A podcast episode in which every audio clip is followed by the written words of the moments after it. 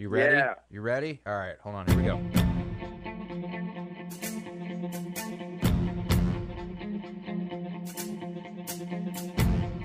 What's going on, everyone? You're listening to the My Aggie Nation podcast. I'm Alex Miller with the Eagle, joined by Travis Brown. Travis, it is it is it is that time. They're playing basketball. It's They're- it's basketball playing season. basketball. Okay, good. Yes, it is. and the Ain't A&M men at least they they they've kind of gotten it going these last couple weeks after kind of a shaky start in December and uh, coming off this we're recording Thursday coming off a pretty impressive win against number 20 Missouri Wednesday night at Reed Arena. Yeah, the, it's exactly what Buzz Williams has said. The game planning has been great. They've uh, since that Wofford loss. Uh, they've kind of changed the way they've done practice. They've changed the way that they kind of looked at each player's role and how they've um, worked the rotation uh, and and what players are getting what minutes. And um, they've had really great game plans against uh, what what really has been three um, really really different SEC schools and how they play. Um, and, and with quick turnarounds in those, I mean, you go from Florida to start things off with uh, Castleton, just a, a, a tall, dominating force, and the way they were able to play him, and then uh, LSU um, with uh, KJ Williams, and, and a tall guy, but he has a little bit more shooting range. We're able to limit him, and then they had uh, a completely different game last night against Missouri, uh, which was one of the fastest and best offenses that they played. They were able to kind of muck the game up a little bit, slow it down, uh, and and weather some runs that, that they knew were probably going to happen with Missouri. Uh, to, to win that game, it's been really impressive. It, it, it necessarily it's different than the run they went on last year because I think last year they just relied on, hey, we're we're gonna play really high pressure up tempo defense and and go and try to get some transition buckets and do that. And, and this year it's been more nuanced. They've been able to adjust and change and, and work different game plans uh, for different teams and, and have been really successful at it. Well, A&M now they are 11 and 5 overall, 3 and 0 in the SEC. Uh, they're a half game. Well, I should say one game back from the lead. Alabama and Tennessee tied for first at 4 and 0. A&M's at 3 and 0. Auburn right behind at 3 and 1. A month ago, we were talking about, hey, A&M's really got to figure this out. I mean, this was the year that they were like, it, it they w- needed to get to the NCAA tournament, and it, and they just weren't getting it done. And and now it's kind of flipped the script and you know they're starting to look like a team that has a potential to to make the postseason. Yeah, you know, it, it, the the the key aspects. You know, if you're gonna follow a Buzz Williams team, you got to hone in your math because so much of what they do is a math equation, and it's been that way since he's been here. You, they, they want they want to look at what the strengths of their team are. They want to look at the team that they're playing, and they're going to find where there is uh, statistical wiggle room. That if they're not good at this stat, where can they get those points back? Where can they get those minutes back, or get those uh, rebounds back, or, or possessions back? Uh, and they've done a really good job of balancing that equation this year. I mean, uh, the, the crux of this team is their ability to get to the free throw line. They're first, uh, they're second in the nation in free throw attempts, first at free throws made per game. Um, they're going to do everything they can to get fouled and get to the free throw line. I mean, a huge part of getting that win yesterday and weathering the storm was getting to the bonus early in the second half because then the way that Missouri was playing that really, really aggressive press, they weren't able to be as aggressive because they knew that if they fouled, they were going to go to the free throw line because A&M's when when they did were able to break the press against Missouri uh, in that second half, their their half court offense stalled out a little bit. But when they were able to get to the free throw line, uh, they, they could get fouled before even crossing the timeline at, at times and get to the free throw line, and it completely negated the kind of pressure that Missouri could put on. And as they started having a little bit of parade to the free throw line, Missouri was having to kind of back off a little bit uh, by little on that press and not be quite as aggressive, and it opened up some, some space for A&M to get uh, into the half court and, and get in their half court set with enough time to to run and get a good shot. So it, it's all started with their ability to, to get to the free throw line, and then as of late, their ability to offensive rebound. Um, they, they are now 18th in the country in offensive rebound percentage. um, at 35.7%.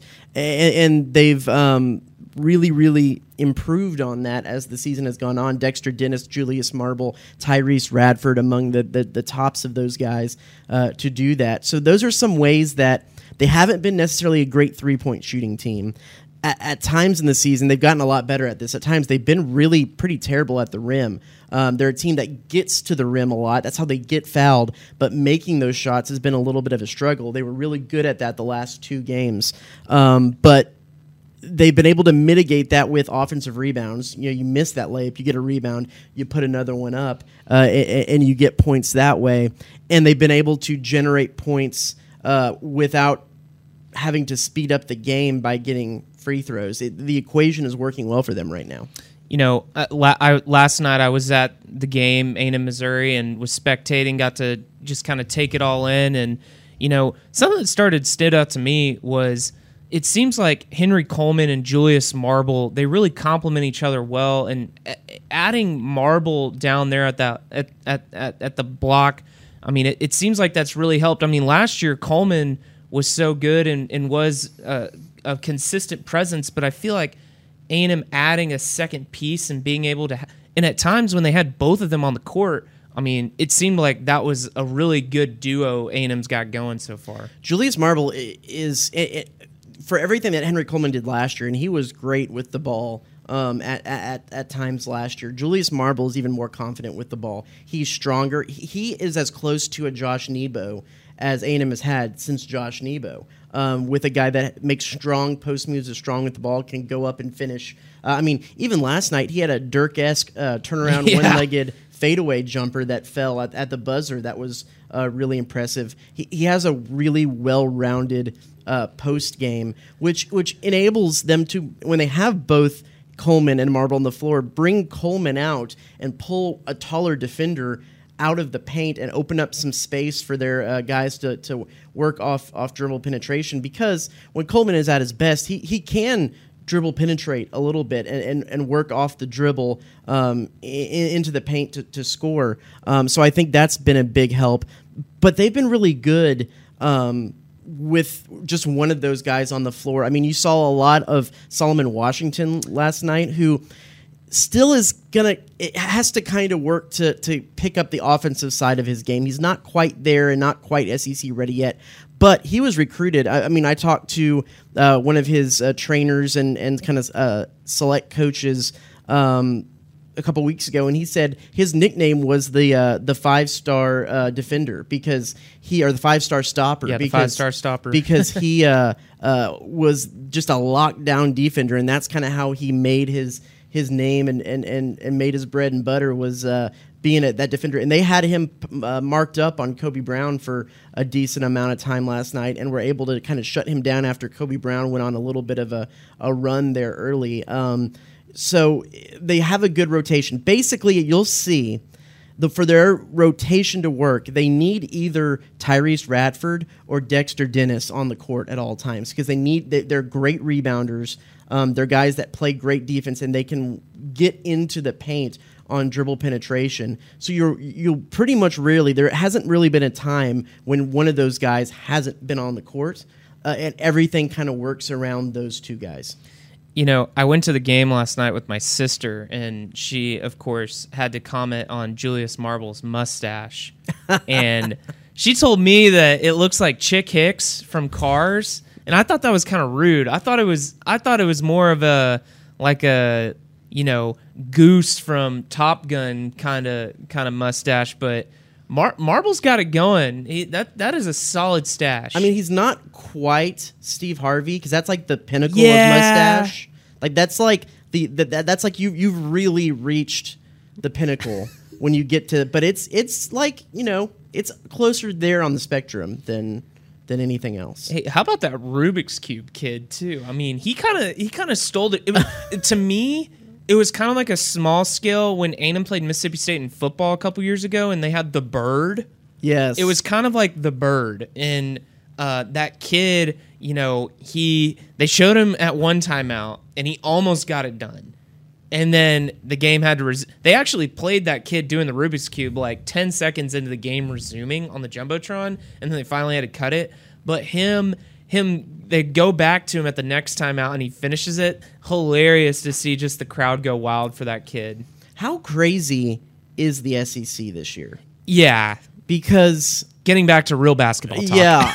How crazy is the SEC this year? Because Kentucky's picked to be the the preseason champion, uh, followed by uh, Alabama, Arkansas, Tennessee. Uh, those right now, Tennessee is on top with he, they're number two ranked net. Um, followed by Alabama, Arkansas, Auburn, Missouri, Mississippi State, Florida, and then Kentucky. Kentucky has had a, a, a very, very down year this year. Um, and Tennessee, Alabama, Arkansas, uh, Auburn, you could might say has had a little bit of a down year this year from what they've been able to do. It, it, it's it's there. There is a lot of strong teams. Don't get me wrong. That's um, let's see, one, two, three, four, five, six in the top fifty uh, in in the net, but it might not be the exact order or the arrangement that you that that one might have have thought that it would have shaken out. I mean, even uh, uh, Vanderbilt, who's 107. Uh, well, South Carolina's lower than, but South Carolina beat Kentucky uh, in their last game, and South Carolina, who's who the Aggies have this week. It, it's kind of been this weird year where you kind of know where places people are going to be, but uh, there's been some upsets, and I think it, from the outsider looking in, who didn't quite know what Texas A&M had this year uh, and saw what their non-conference was going to be, you might say that that you know last night was a little bit of an upset, and um, maybe against Florida a little bit of an upset too. I mean, that's already two quad one wins for the Aggies. Yeah, and you know, you kind of look at where the rest of the schedule's going for the rest of the month. I mean, on the road at South Carolina, that's probably a winnable game. They already beat Florida and they get them at home. Uh, you think that's a winnable game, and then you know, as vulnerable as Kentucky has been, if if A&M's five and zero going to Lexington, you feel about as confident as you can going to Kentucky. I think A&M's only ever beat Kentucky one time on the road back when Elston Turner had his crazy game. But I mean, it's it's starting to set up to where A&M's got a pretty favorable little schedule here now.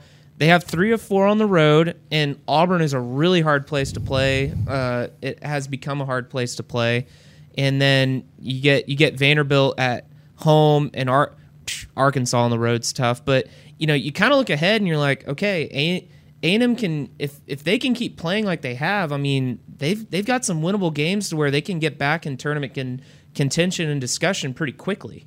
Yeah, I mean, right now, if you look at KenPom, he has them going 18 and 13 and 10 and 8, which is a vast improvement from what uh, he they had them to, to start the season. Playing around with some of the numbers and things on these sites, A&M pretty much needs to get to 12 conference wins. Uh, so they need to. Right now, they don't have them winning at Kentucky. I think you can chalk that down as it probably should be a win for A&M. Does that include the conference tournament or just does regular not season? does not and and you know I, I think Buzz Williams has a point from the way things shook out last year that you know they need to be in a good spot prior to the conference tournament because they they, they did work in the conference tournament last year Uh, and, yeah. it, and it didn't really do anything it didn't matter. to, to help them so you, you really need to be in the right position in a good position uh, at that point I mean um, you look at you, you think Kentucky would be a win that's one that they have a loss on here um, and you would think that uh, maybe Missouri uh, away might be a, a, a win too uh, or Ole Miss um, away might be a win there. You you you nab two or three of those, and then you're looking at a pretty good spot. There's a, a fun little website called barttorvik.com, another one of these uh, basketball analytics guys, and the thing called Teamcast, where you can kind of play a little bit with um, wins and losses, and with their algorithms, you can kind of see where um, they seed. And if you have them winning those three games, Kentucky, um, away at Missouri, away at Mississippi, uh, and then winning the the other games that they're supposed to win this season, um, that puts them on the nine line. Um, right now, according to them, as they sit, they're 14 spots out of the last four in. Um, but they, they still have a lot of opportunities. They, uh, at least as it sits now, they have the opportunity for one, two, three, four, five, six, seven, eight more quad one wins. Yeah, that that's a that's a good amount of opportunities. Um, Right. Like So- at the end of it, if you're just on the outside looking in, you can't say we didn't have a chance to get in Mm-hmm. because they definitely have chances to get in. and, and some of this it's not a it's not a a a one hundred percent spot on tool because there's other things happening. There's going to be other upsets in there and other teams that that help or hurt A and M. Uh, but just it, it's a pretty good indicator. I mean, last year they had them right there at either uh, last four in or, or first four out as you played around with it, and um, and that's kind of what it turned out to be. So you can kind of get a little bit of a gauge of what they need to do in the future. Buzz Williams uh, presented it to his team um, in the sense that you're supposed to win your home games, Right. You're not supposed to win your road games. So they kind of have this little simple algorithm, and it, it, it's, it's interesting because when you talk to coaches about, eh, you know, the cliche is, well, it's just about the next game. Well, I think they realized from last year that you need to have a little bit of a bigger picture uh, while still kind of keeping a focus on the next one. And I, I've kind of thought this was interesting, this plus minus system. So if you win on the road, you get a plus one. If you lose on the road, it's a zero. If you win at home, it's a zero because that's what you're supposed to do. And if you lose at home, it's a minus one. And so they kind of just as the season goes on. I mean, right now they are a plus one because they won at Florida and have won twice at home in, in SEC. He said he thinks they need to get to a plus three, plus four situation to be able to make the tournament. Uh, that that's not factoring in net. That's an overly simplified thing, but it is an interesting way to present it to the team where they have a little bit of an idea of the big picture, but they are also focused on okay, well, we just need to get to plus one today or, or hold serve if they're at home uh, to get to the next game to kind of reach that plus three uh, margin. It's kind of one of those ones that you think if if they can get there and they turn around and look back things will probably have shaken out the way that they have wanted to when, in terms of, of net rankings and quadrant one wins and, and all those things that the uh, uh, committee takes into to account. You know, we talk about all this and haven't even mentioned that Manny Obaseki's hurt. He's going to be out probably at least the rest of the month of January, at least maybe in a little bit into February. Got what broken hand? Broken hand. He had surgery last week. Buzz Williams, as, as of last week, said it was going to be a four to six week recovery. You know, he was at the game and had his it's his shooting hand. He's left handed um, in, in a sling. It's been interesting to see how they've in, instead of subbing someone into that spot, they've really just increased them. They've they've shortened the or, or shrunk the rotation. Um, the way things have worked past your your starting lineup of uh, uh, Julius Marble, Henry Coleman, Tyrece Radford, Dexter Dennis, and Wade Taylor, they've pretty much always gone and usually in the same substitution with Andre Gordon and uh, Anderson Garcia to come in as uh, kind of defensive sparks. They aren't going to be necessarily guys that get you a, a, lot of points, but Anderson Garcia is like second on the at least as of last week was second on the team in Hakeem rate, which is blocks, uh, blocks and, and, and steals per, per uh, uh, hundred possessions, and uh, he he- the, the the top net rate of lineups has those two guys in it. So that's you look at um, the amount of points a team can score in 100 possessions. That's your offensive rate. How many uh, points that they allow defenses to score. Uh, that's your defensive rate. And then the the difference between those is your net rate. They have a really high defensive rate, and that helps the net their net rating on, those guys. It, it, in essence, it's it's their best lineups. They're doing their best jobs, and they have those two guys in there. Uh, now the offensive rate is higher when you have. Um, you know, one of either Marble and Coleman who gets subbed out there for that guy, or uh, Dexter Dennis or Wade Taylor with one of those guys comes in. But basically, Obaseki had been running, had been a good defensive um, and good dribble penetration guy at the point when he had been playing this th- this year, and they've kind of just used that as a time to give Andre uh, Andre Gordon a little bit few more, a little bit more minutes to kind of provide that defensive spark and um, help play what has been really strong defense through SEC play. Well, Travis, as we kind of wrap up our basketball talk, A&M's got, like we said, two probably winnable games next week with South Carolina and Florida, and then two good road tests against Kentucky and Auburn. As they start to look in the next two weeks, uh, what what do you, what do you think the Aggies need to do, or what are you looking to see from them as they try to, you know, maybe separate themselves as maybe a contender, or could potentially just fall into the middle of the pack and kind of just a wild SEC that, that we've seen early on. I mean, they they, they need to just keep winning. Um, that, that that's Yes. as easy as that sounds, because really and truly, until they get to Auburn, the next three games are, are winnable. South Carolina is the worst uh, net ranked team. They can't afford to take another quad four loss. They have to win at South Carolina. Um, Florida, they had a great game plan against, and it's at home. Um, those mirror games are always interesting because of how you know, Florida's seen how A and M has changed things up. Uh, there won't be quite as much of a surprise. Quick turnaround, too. Quick turnaround too. It'll be interesting to see how that one uh, goes. And then I- Kentucky now all of a sudden seems really winnable, even though it's on the road. Uh, and I think they need if they can extend that. Really, if you look at their schedule, it is really back heavy. Um, when you look at uh, the, the the really tough tests, you're gonna have a little stretch here in the middle with Auburn and Arkansas. Uh, uh, but they're kind of interspersed between there's a Vanderbilt, there's a Georgia, there's an LSU, there's some winnable games in there. But then they uh, the last stretch is Arkansas, Missouri, Tennessee, Mississippi State. Then they have Ole Miss, which should be winnable, and then Alabama. Uh, that that is a tough stretch when you look at how things are playing out in the net and how some of those teams are playing. So this is the time that they really need to, um, if you want to look at that plus minus, start getting that plus minus higher because there there could be a couple losses there at the end. Um, and, you don't want that to turn into a snowball like it did last year. Um, maybe just a blip here or there, and, and already have some goodwill in the bank that uh, maybe if there's a couple losses towards the end of the season, that they've already kind of uh, racked up quad one wins and, and um, gotten their their KenPom ranking, their net ranking uh, up higher, so that it, it doesn't vacillate too much. Well, basketball season in full swing. Follow Travis for all of his coverage on A&M men's basketball. Follow Robert Cessna for all his coverage on A&M women's basketball. But A&M football, they have hired an offensive coordinator, Bobby Petrino. Stay tuned for the next segment of the Aggie Nation podcast. We'll have Bob Holt of the Arkansas Democrat Gazette, kind of giving a look into what A&M can expect to see from Bobby Petrino.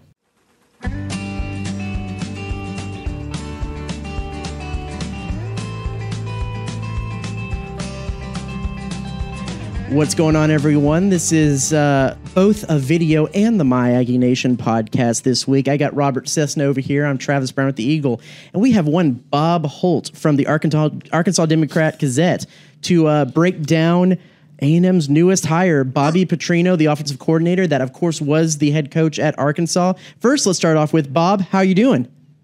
I'm, I'm doing well. We're getting ready for a big hoops game tonight, Arkansas and Alabama. Oh wow, that's great. Six o'clock. Yeah, it's a big, big game. Have a good holidays, Bob. It was okay. Uh, drove to Memphis on Christmas Day. Everyone's a dream, I know. it was the Liberty Bowl, but it, it was good. It was, turned out to be a wild game. Arkansas Yeah. beat Kansas in triple overtime. So, and the Liberty folk, Liberty Bowl folks are good people. So it, it was fine. Yeah, but it was okay. Yeah, I went to, we went to the Larry Bowl. That's one of those bowls. I don't have any problem going, long as it's not every other year. Long as you can go every four year, five years.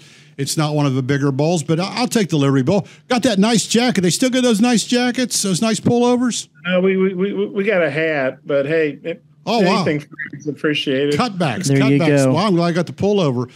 Well, the, the biggest news in, in Bryan College Station these days is Bobby Petrino coming to town to be the offensive coordinator. Uh, Bob, let's just start with what, what are your general recollections of, of Bobby Petrino as a head coach at, at, at Arkansas, and uh, what are, at least football wise, what are A&M fans getting into down here?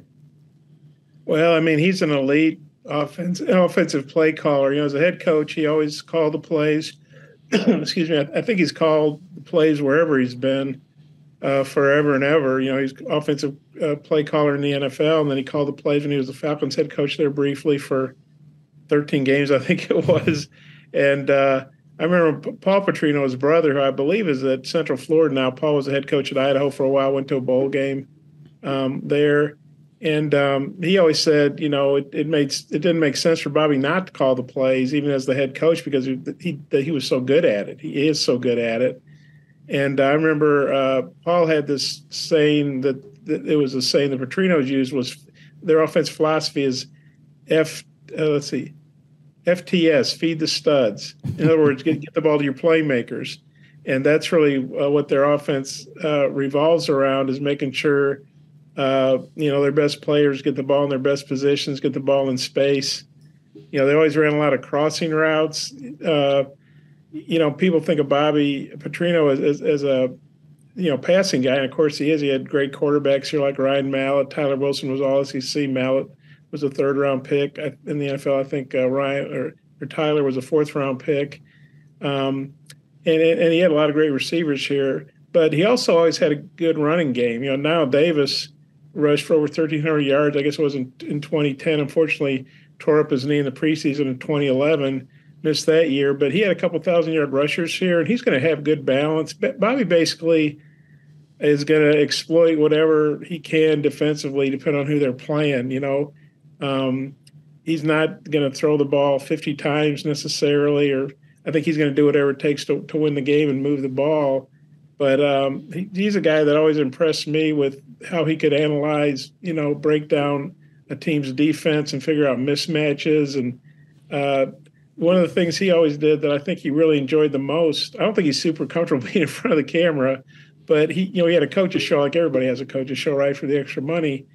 And a segment he used to do was he would uh, break down the they they they they put some plays up on a big screen. He would just go up there and start diagramming things like here's here's how this guy got so wide open on this touchdown, and you could tell he was really in his element doing that. So I think A and M's getting uh, an elite offensive mind, an elite play caller, and it's hard to believe a team having Petrino calling plays and not moving the ball pretty well. You know, uh, Bob, you mentioned I was thinking about coming in when we talk about this. Remember the time he dominated, you know, Mike Sherman's team, and I was always impressed how he could call third downs. And I, I, do remember what you talked about that how he made good use of who he had because I didn't think Mallett was a great quarterback. I didn't think he was going to go to the NFL and do great things. I remember Davis, what a great running back. I remember what you saying about how good he used all the people.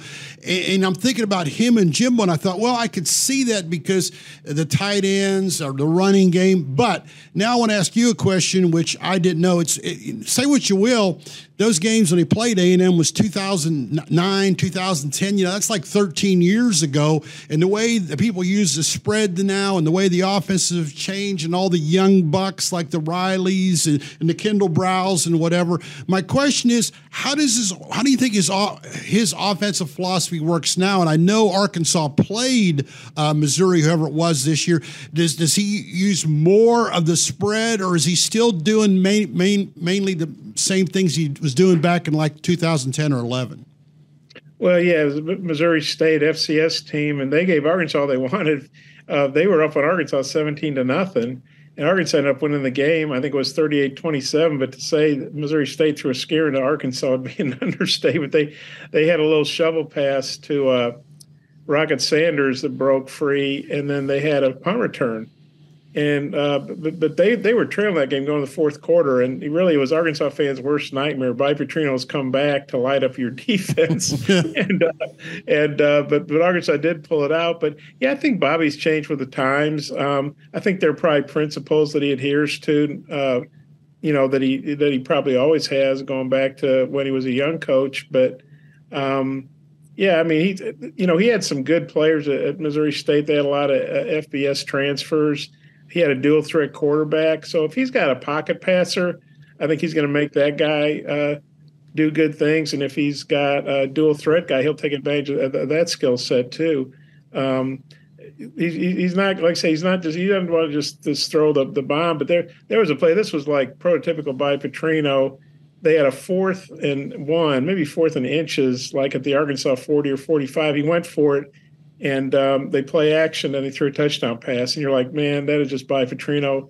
You saw that. You should have seen that coming a mile away, but um, you know he, he, he he's going to gamble some probably. Um, I remember it's funny. I, am going to try to tell my own home, but I remember telling people during the year, man, a, you know, when A and M was struggling, I said, you know, by I think he's making about three hundred thousand at Missouri State, which is great money for an FCS coach. But I said A and M could probably pay him a couple million and he's got his son Nick as his offense coordinator. Has a couple son-in-laws on the staff. I said, well, heck, they could probably bring those guys as analysts. I don't understand why A and M doesn't go after Bobby Petrino. And somebody said, well, Bobby will never be an assistant again. He's got to run the show, and and Jimbo would never, you know, give that give up play calling to, to a guy like Bobby that would basically, I would assume, would ask for total power over the offense. Total control is probably a better word. And so I kind of, you know, and it didn't happen. And then he went to UNLV, uh, assuming he was going to work with Barry Odom, who, of course, was Arkansas's defensive coordinator. So they were going at it that night, play calling wise.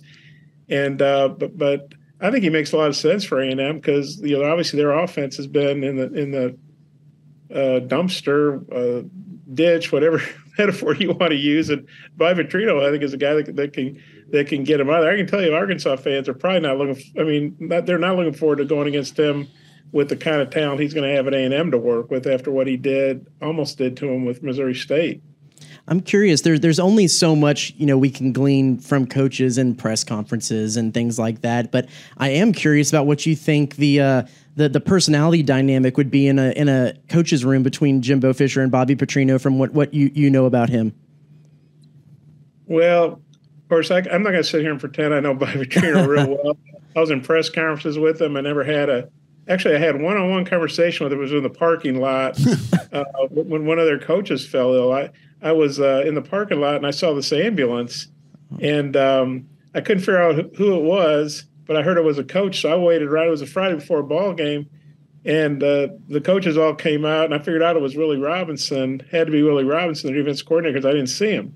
So I just waited there by my car, and Bobby comes out. He's carrying his clothes, you know, over his shoulder because they're getting ready to to go to their hotel, I guess, on Friday before the game. And I just went up to him and said, Bobby, what's going on? one of your coaches, I heard one of your coaches had to be had to be taken to the hospital. And Bobby, to his credit, he filled me in, told me it was Willie, gave me basically gave me a scoop. you know, so I was happy about that. But um, you know, I think coaches meetings probably get, get pretty heated. I mean, Bobby's a pretty intense guy. I think that's putting it mildly.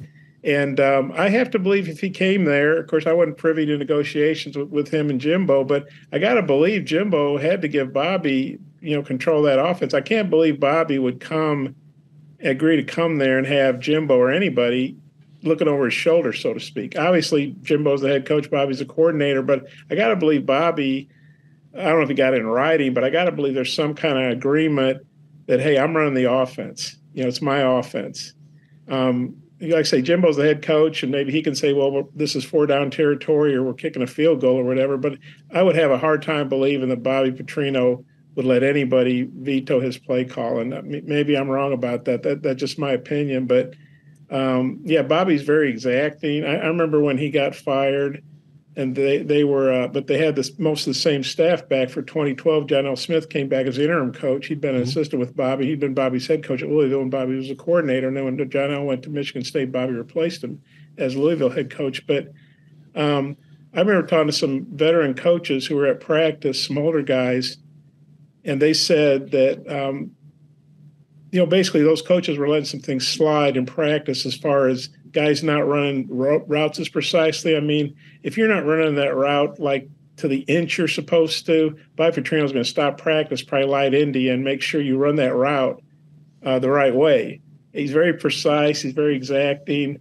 He doesn't uh, suffer mistakes very well. Um, he holds. He's going to hold guys accountable, and so um, so I, I wouldn't be surprised if if those meetings could get a bit heated. You know, I'm interested, Bob, in your time. You know, you've been there a long time. You've seen a lot of coaches come and go. How would you rate the Pater- the Petrino era compared to other coaches in Arkansas during your time in Arkansas? Well, I mean, he had he had a really good record. He came, he took over for Houston Nutt, who had, uh, he, you know, Houston had a really good ten year run. He every he won seventy five games. Even I know that's seven seven and a half wins a year, and some of those were years you only played eleven games. And uh, you know, so Houston Nutt did a really good job, but I guess you know after ten years he kind of run its course and he he went to Ole Miss, um, and then Bobby came in and and uh, they had kind of a rough first year, five and seven, but you, you could see the progress they were making. And then the next year they went eight and five. And the last two years they were, you know, ten and two and went to the Sugar Bowl, lost to Ohio State, probably should have beaten them and the next year they went um, 11 and 2 and beat a good Kansas State team, in the Cotton Bowl, finishing the top 10. So Bobby had it, had it rolling. Um, I will say this until his fifth year at Louisville, he'd never been anywhere more than four years, and things kind of went off the rails. His last year at Louisville, you know, he coached the Heisman Trophy winner Lamar Jackson. He'd won some bit, a lot of games. That last year, he got fired going two and eight. And so I kind of wonder if, with his intensity or whatever you want to call it, if you know, Bobby kind of wears on people. So maybe he should only be somewhere three, four years. If you look at his track record, that, that's usually what he's done. He's been very successful. But um, yeah, I, I, think I think A and M, um, you know, the offense is going to be a lot better by Petrino calling the plays. I, I have to believe. You know, it's an interesting situation because I'll touch on this. Everybody tries to get better in the offseason. We know that through recruiting, uh, now the transfer portal, and of course, coaching staffs are so huge in the SEC. Of course, A&M bringing in, they feel a home run at Petrino. What about your own situation? Kendall Briles's names was, was mentioned. He ends up staying at Arkansas. You're right. You have to replace your defensive coordinator. He's gone where do you feel Arkansas feels in relationship? They're always going to look, you know, to LSU, whatever. Does has this been a good off season for Sam Pittman, and as he, you know, adjusts or keeps his st- staff intact? Yeah, it's, it's been a lot of turnover, but you know, Sam, I'll give him credit. He's never been afraid. You know, he's had some coaches leave because uh, you know they wanted to leave. Like Brad Davis's offensive line coach took took a job at LSU because he was from Baton Rouge. Justin Stepp, his wide receivers coach, who was actually a holdover from Chad Morris's staff, went to Columbia, South Carolina, because he was from South Carolina. But Sam's also, whether he felt the guy wasn't a strong recruiter, maybe wasn't getting it done, he he'll fire those guys. I mean, I think you know I think Sam Pittman's a good guy and he's you know down home and all that stuff. But he's an SEC coach too, and, and he coached for Kirby Smart. You know, I think he learned a lot from Kirby and sometimes the SEC got to be kind of cutthroat. And if you feel like a guy's not getting it done, what for whatever reason, then he's going to make a change. And he's done that with some some guys. You know, Barry Odom obviously was a.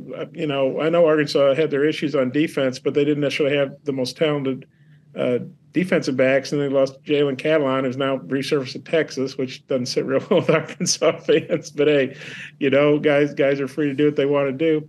And um, but you know, Barry took the UNLV job, so they they went out and got uh, Travis Williams from Central Florida, you know, with Gus Malzahn, and, and Travis had a background of playing at playing at Auburn and and uh, you know coaching at Auburn, so he's got, obviously got an SEC pedigree, and he's a younger guy, really aggressive. Barry was a little bit more of a drop eight sometimes. I mean, Barry tried to be aggressive too. A lot of it depends on your personnel, but um, one thing that they, they they hired Florida's DB's coach to be their uh, co-coordinator, but Travis Williams is going to call the plays. At least he's getting paid a lot more, so I assume he's going to call the plays. And um, they, those guys both were former recruiting coordinators. So I think one thing Sam's talked about, again, like I say, he coached with Kirby Smart, is you know if you're going to win in the SEC, you better recruit at a pretty high level. And so um, I remember he said Kirby when Sam he brought in Sam as the old line coach his first year at Georgia. He said you, you got to change your room, meaning you got to recruit the guys that are going to help Georgia win at an elite level.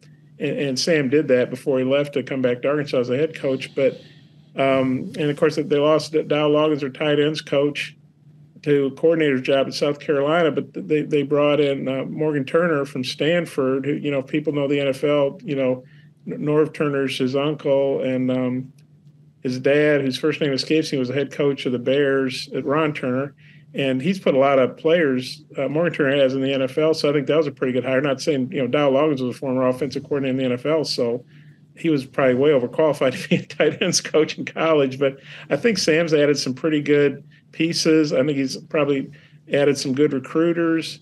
And so, um, you know, in the SEC, you're always going to have turnover. And, and, you know, Kendall Briles, I think it was big to keep him. Some Arkansas fans get upset because he calls this play or that play, but overall, Arkansas has very balanced offenses. I think they averaged over 230 yards running and passing, uh, put up a lot of points. And so I know Mississippi State made a run at him, but I think it was good for Arkansas to retain Kendall. I, th- I think he's done a real good job.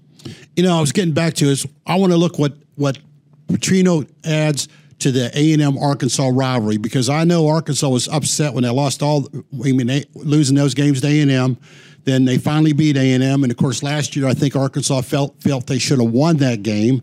So now you know they they're seven and six. That's going to be another big game this year. Now Petrino's on the other side. What's that going to add? Do you feel to the A and M Arkansas rivalry? Oh yeah, it just it just pours a lot of fuel on it because you know there, there's some Arkansas fans that never wanted Bobby fired.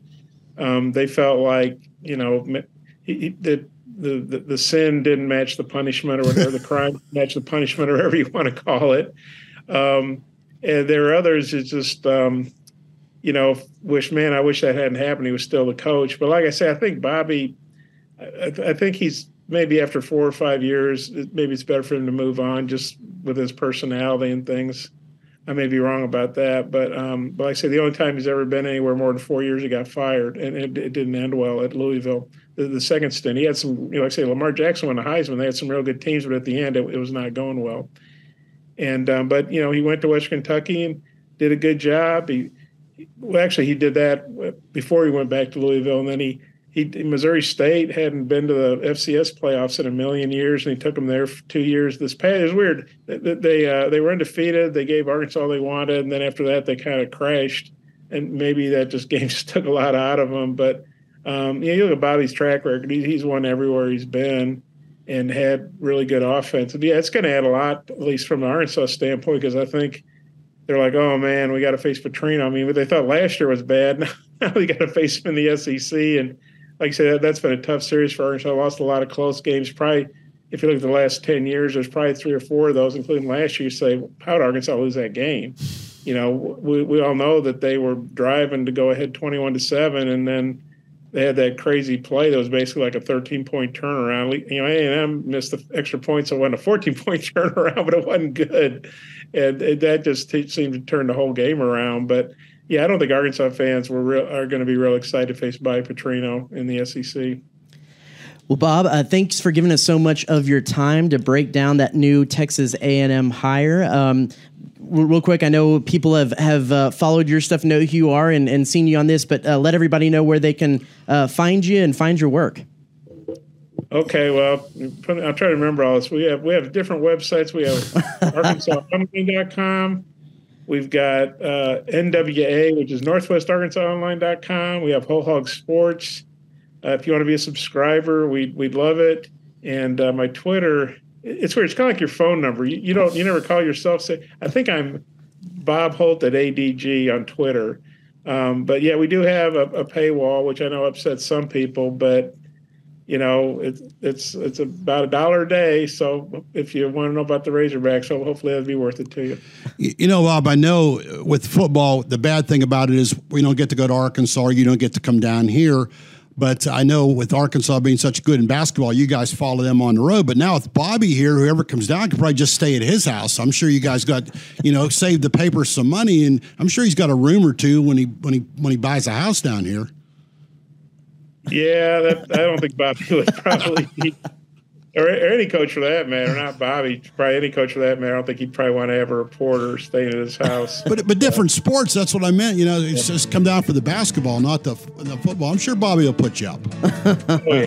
I'll, I'll, I'll, check into that. Yeah. Thank, hey, Bob, thanks so much for uh, giving us a few minutes of your time. Thank y'all for uh, watching and listening to the My Aggie Nation podcast.